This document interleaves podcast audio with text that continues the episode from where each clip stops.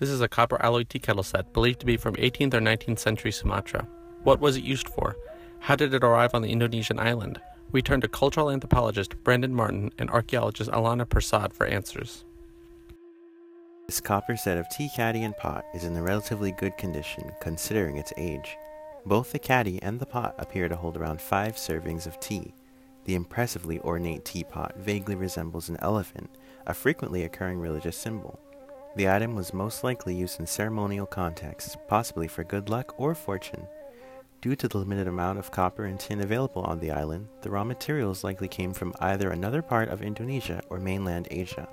Parts of the teapot and caddy, most notably the bases, appear to be forged and attached rather than cast along with the rest of the body.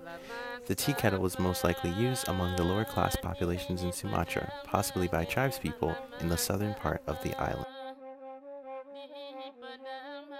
The tea kettle set was originally found in a house belonging to a southern Sumatran woman who had adopted the item from her deceased grandfather.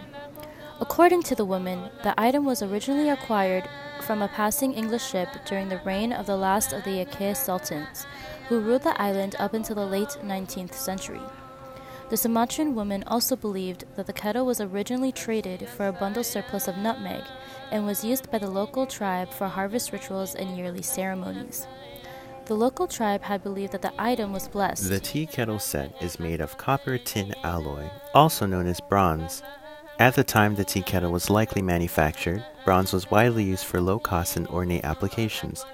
Due to the material's inherent resistance to corrosion, bronze was particularly useful for silverware and drinking vessels.